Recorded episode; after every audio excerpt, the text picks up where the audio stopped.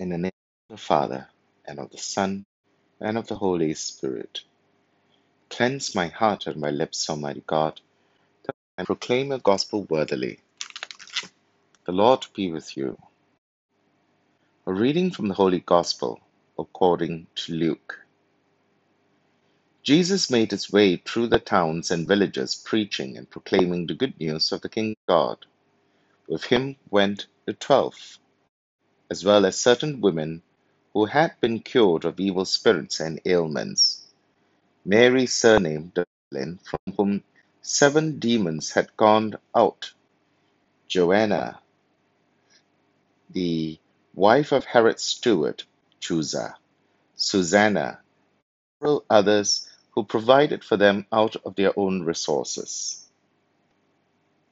The Gospel of the Lord. The highlight of today's passage is certainly the women who are mentioned as part of our Lord's retinue. Their mention here challenges and revolutionizes the traditional role of women during Jesus' time, which was primarily domestic. But here St. Luke deliberately records that they accompanied our Lord on his journeys, as did the twelve apostles. So we have itinerant female missionaries. And this would even seem radical by modern standards, which remains largely patriarchal. Men lead, women are supposed to serve.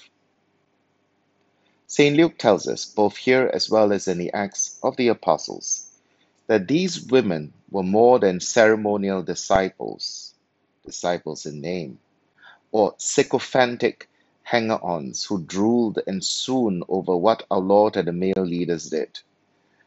They played key critical roles during the ministry of our Lord and the early church, providing financial support to their mission work, allowing their homes to be converted into house churches, and providing missionary witness.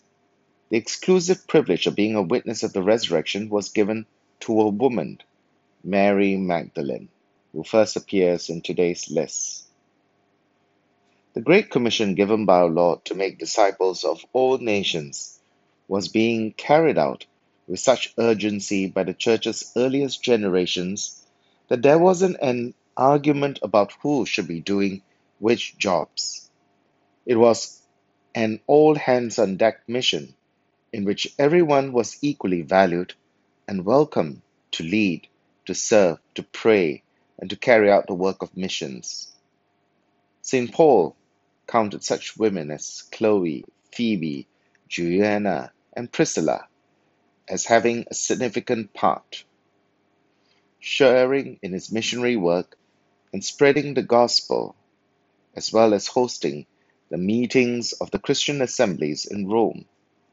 The first Christians of Europe, Lydia, deserves a place in the Acts, as well as the husband and wife or wife or husband pair of catechists in Corinth and Rome.